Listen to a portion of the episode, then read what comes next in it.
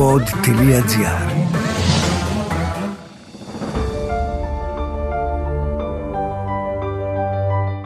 Η ιστορία δεν είναι ξερά ονόματα, ημερομηνίες και γεγονότα.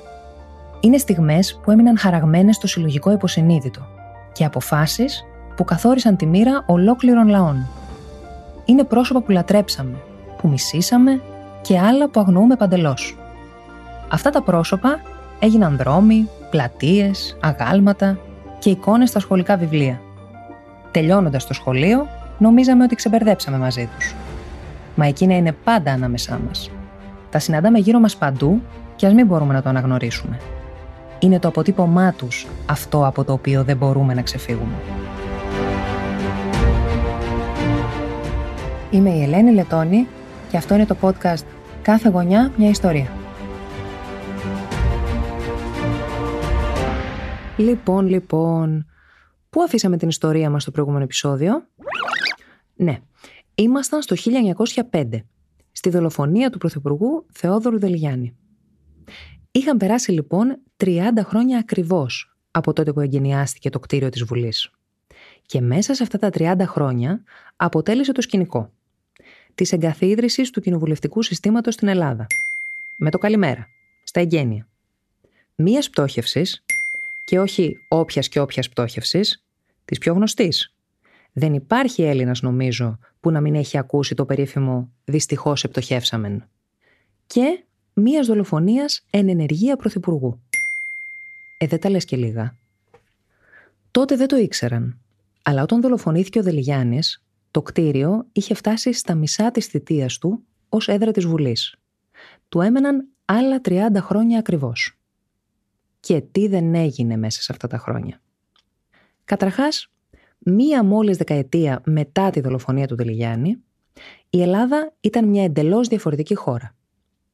Με τους Βαλκανικούς πολέμους του χίλια εννιακόσια δώδεκα δεκατρία, η έκταση της Ελλάδας είχε σχεδόν διπλασιαστεί και ο πληθυσμός της είχε αυξηθεί κατά ογδόντα τοις εκατό περίπου. Και όλα αυτά μέσα σε δέκα μήνες. Πολιτισμικό σοκ. Κυριολεκτικά και μεταφορικά. Και πριν καλά-καλά προλάβουν λαός και κυβέρνηση να πάρουν μια ανάσα, να χωνέψουν τα νέα δεδομένα και να αναδιοργανωθεί εσωτερικά το κράτος, ξεσπά μετά από δέκα μήνες ο πρώτος παγκόσμιος πόλεμος. Και άρχισαν τα όργανα.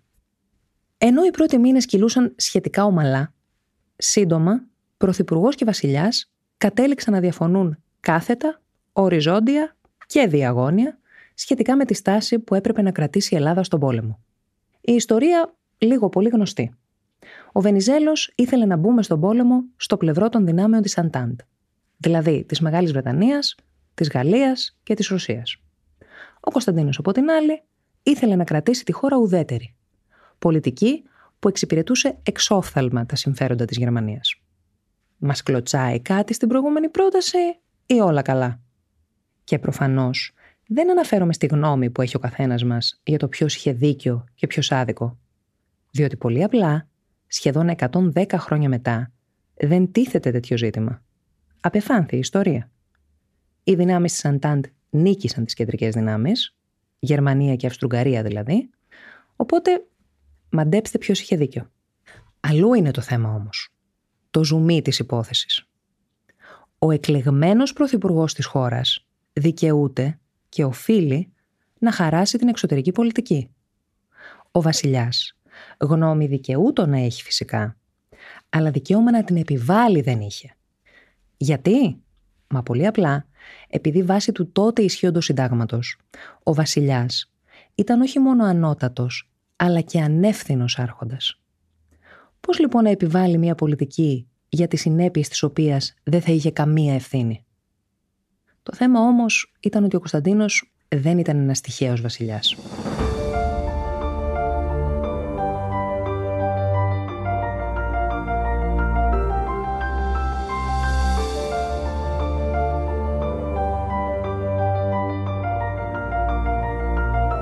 Η έγκλη των εικόνων των Βαλκανικών πολέμων, με τον ίδιο επικεφαλής του στρατού, είχε πλέξει το φωτοστέφανο του στρατηλάτη για τον Κωνσταντίνο. Λαός και στρατός λάτρευαν τον βασιλιά με το θρυλικό όνομα, που ήταν στο πλευρό των στρατιωτών του. Αφήστε που κάπνιζε αρρημανίως και έπινε και ούζασαν γνήσιος Έλληνας. Και σύν της άλλης ήταν και ο κουμπάρος. Βέβαια, ο κουμπάρος. Διότι όταν γεννήθηκε το έκτο του παιδί, η μικρότερη κόρη του, η Εκατερίνη, την άνοιξη του χίλια εννιακόσια δεκατρία, και ήρθε η ώρα να τη βαπτίσουν, ο βασιλιάς Κωνσταντίνος έβγαλε την παραμονή της βάφτισης την ακόλουθη διαταγή.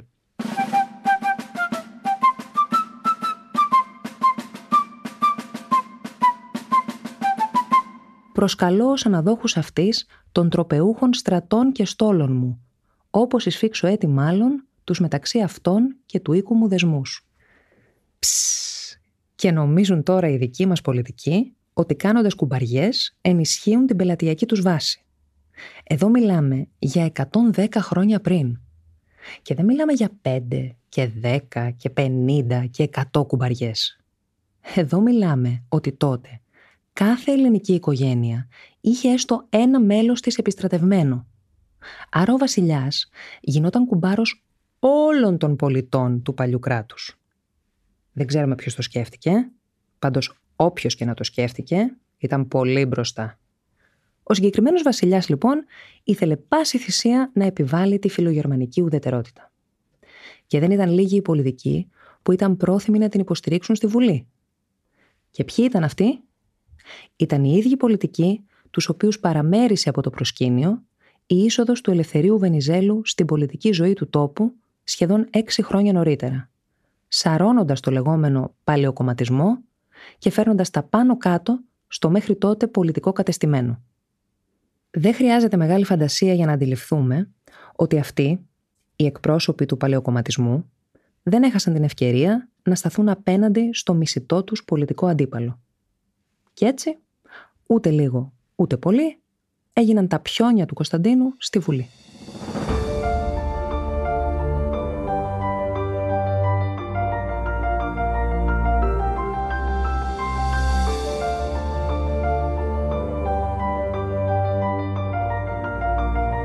Το φθινόπωρο του χίλια εννιακόσια δεκαπέντε η κατάσταση πλέον είχε φτάσει στο προχώρητο.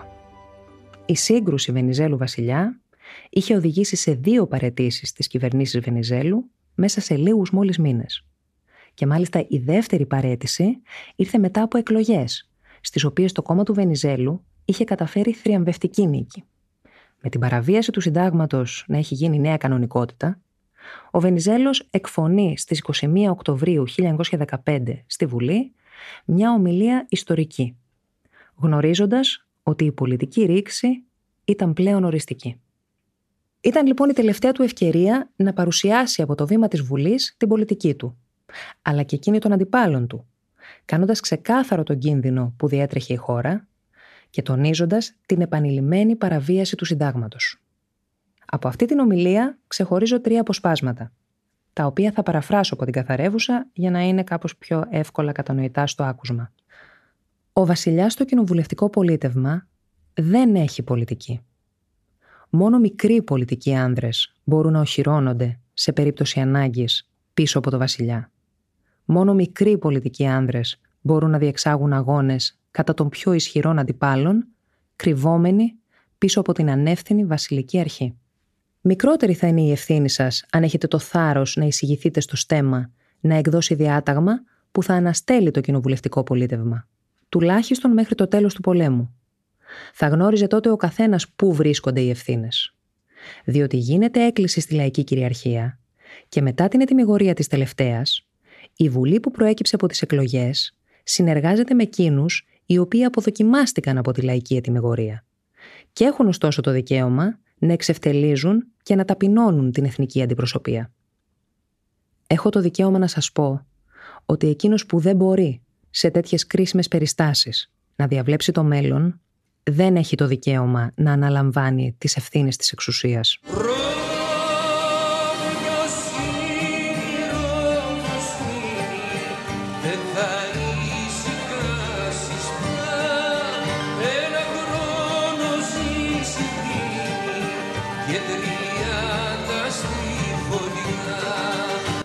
Ο εθνικός διχασμός αποτέλεσε ένα βαθύ και χρόνιο τραύμα για την ελληνική κοινωνία, που χρειάστηκε να περάσουν είκοσι πέντε ολόκληρα χρόνια και να βρεθεί η Ελλάδα στο κατόφλι του Δευτέρου Παγκοσμίου Πολέμου προκειμένου να μπει σε δεύτερη μοίρα και εν τέλει να σβήσει.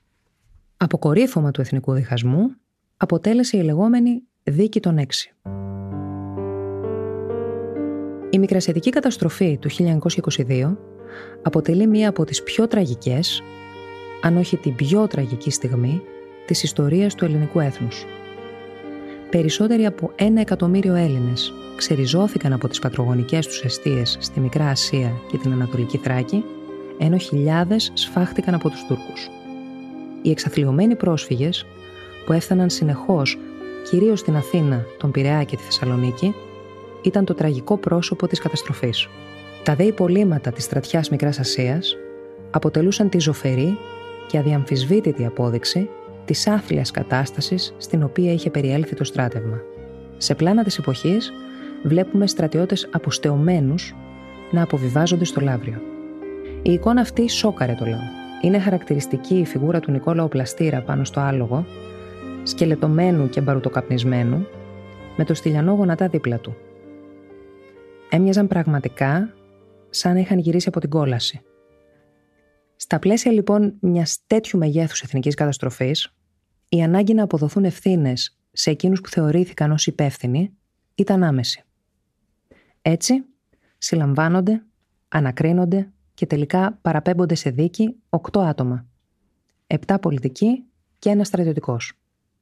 Κατηγορούνται για εσχάτη προδοσία και το κατηγορητήριο περιλαμβάνει δεκαπέντε πράξεις ή παραλήψεις των κατηγορουμένων, πάνω στις οποίες στηρίχθηκε η κατηγορία.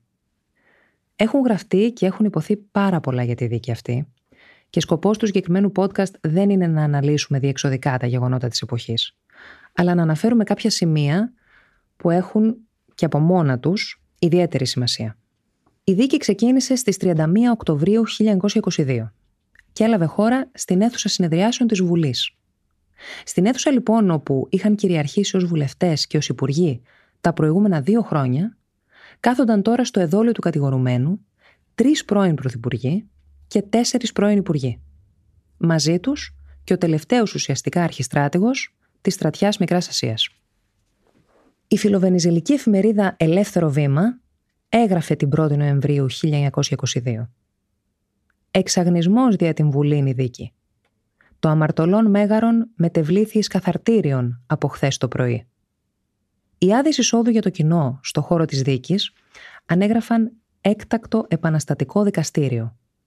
Στην πραγματικότητα επρόκειτο για έκτακτο στρατοδικείο, αφού λίγες μέρες μετά την καταστροφή είχε ξεσπάσει στρατιωτικό πραξικόπημα, με επικεφαλής τους συνταγματάρχες Νικόλαο Πλαστήρα και Στυλιανό Γονατά, το οποίο ονομάστηκε και είναι περισσότερο γνωστό ως η Επανάσταση του χίλια εννιακόσια είκοσι δύο.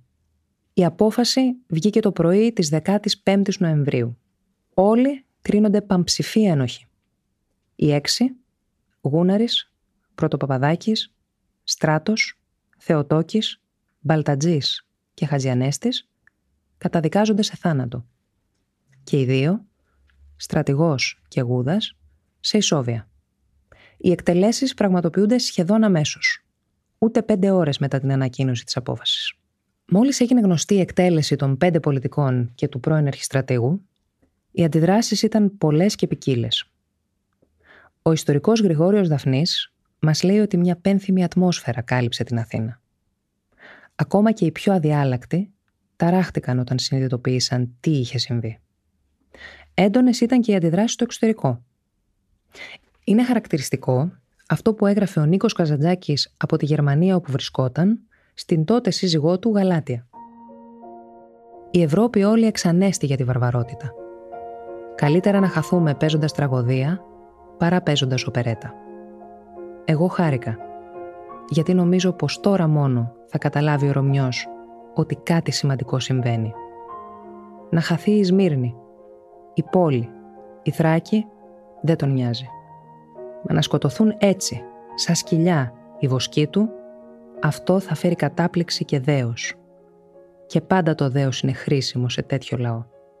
Ήταν τόσο μεγάλο το σοκ στην κοινή γνώμη, ανεξάρτητα από την πολιτική τοποθέτηση του καθενός, που ήταν λες και οι έξι πασίγνωστοι και επιφανείς νεκροί να επούλωσαν με μιας το τραύμα εκατομμυρίων νεκρών. Και το αίμα των έξι να ημέρεψε τον αβυσαλαίο θυμό και τη δίψα για εκδίκηση.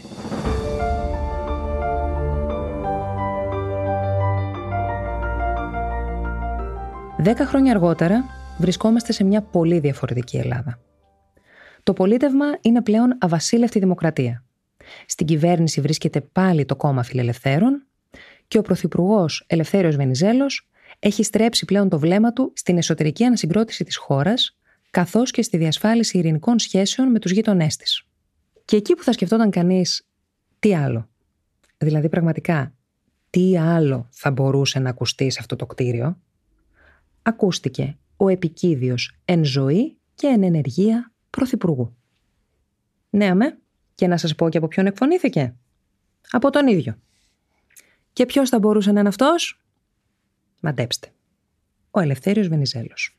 Τον Απρίλιο του χίλια εννιακόσια τριάντα δύο, ο Βενιζέλος είχε μια αντιπαράθεση στη Βουλή με τον Αλέξανδρο Παπαναστασίου, παλιό του συνεργάτη, αλλά εκείνη την περίοδο αρχηγό άλλου κόμματος.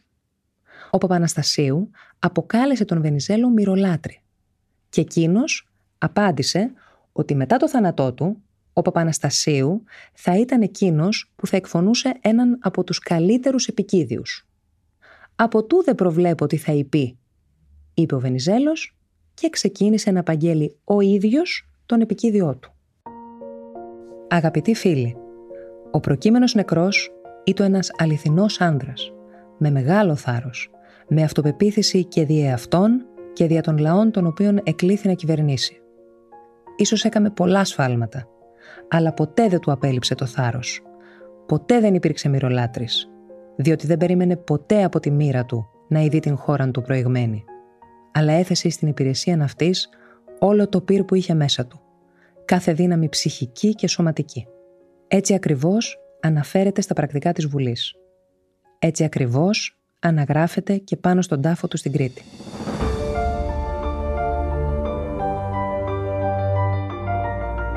Κλείνοντας το αφιέρωμα στην Παλιά Βουλή, πάμε να πούμε δύο λόγια για το πώς το κτίριο απέκτησε τη σημερινή του χρήση.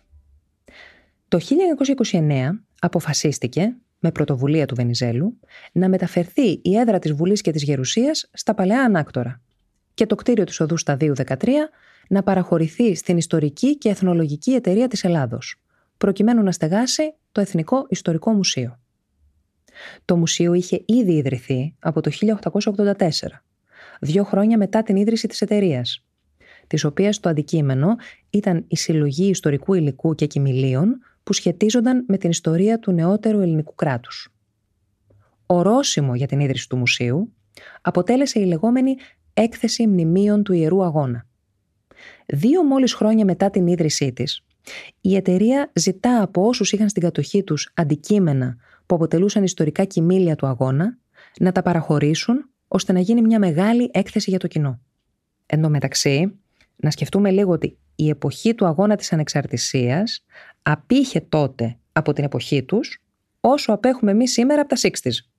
Η ανταπόκριση ήταν μεγάλη, τόσο από τις οικογένειες αγωνιστών, όσο και από δημόσιους φορείς, όπως τα Υπουργεία Στρατιωτικών και Ναυτικών.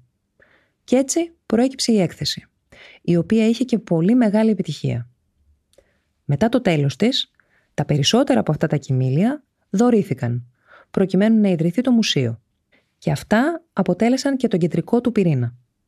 Το μουσείο στεγαζόταν επί χρόνια στις εγκαταστάσεις του Εθνικού Μετσόβιου Πολυτεχνείου, στην Οδό Πατησίων, μέχρι που πάρθηκε η απόφαση να μεταστεγαστεί στο κτίριο της Οδού Σταδίου.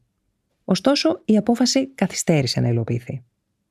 Και όταν λέμε καθυστέρησε, εννοούμε καθυστέρησε.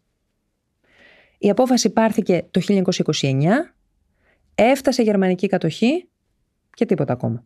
Κατά την περίοδο της κατοχής μάλιστα, στο κτίριο εγκαταστάθηκε προσωρινός το Υπουργείο Δικαιοσύνης. Και επειδή ουδέν μονιμότερον του προσωρινού, αφήστε που είχαν ξεκινήσει να γίνονται και ζημιές στο εσωτερικό του κτιρίου λόγω της χρήσης του ως Υπουργείου, εκδόθηκε νόμος που παραχωρούσε επισήμως το κτίριο στην εταιρεία, με υποχρέωση της τελευταίας να το διατηρεί ανοιχτό στο κοινό ως Εθνικό Ιστορικό Μουσείο. Ο νόμος αυτός, παρότι κατοχικός, κρίθηκε μετά την απελευθέρωση από ειδική κοινοβουλευτική επιτροπή, όπως όλα τα νομοθετήματα της περίοδου, και είναι από τους λίγους νόμους που αποφασίστηκε να μην ανακληθούν, Οπότε διατηρεί την πλήρη του ισχύ μέχρι και σήμερα. Το χίλια εννιακόσια πενήντα τρία έγινε σκέψη για κατεδάφιση του Μεγάρου, προκειμένου να χτιστούν κτίρια γραφείων, υπηρεσιών και υπουργείων. Τότε παρενέβη το Συμβούλιο της εταιρείας και ευτυχώς το γλιτώσαμε το κακό. Αποφασίστηκε να γίνουν κάποιες παρεμβάσεις ανακαίνησης και τελικά το κτίριο παραδόθηκε, επιτέλους, το χίλια εννιακόσια εξήντα ένα πλήρως ανακαινισμένο και άνοιξε την επόμενη χρονιά ως έδρα του Εθνικού Ιστορικού Μουσείου, υπό τη διεύθυνση της Ιστορικής και Εθνολογικής Εταιρείας της Ελλάδος. Ένα πανέμορφο σκηνικό μιας άλλης εποχής στέκει επί της οδού Σταδίου δεκατρία, είναι το κτίριο που πραγματικά τα έχει δει όλα.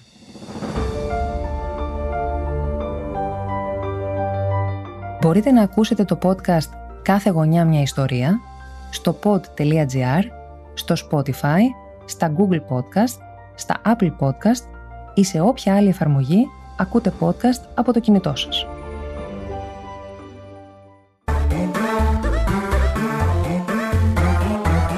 pod τελεία gr. Το καλό να ακούγεται.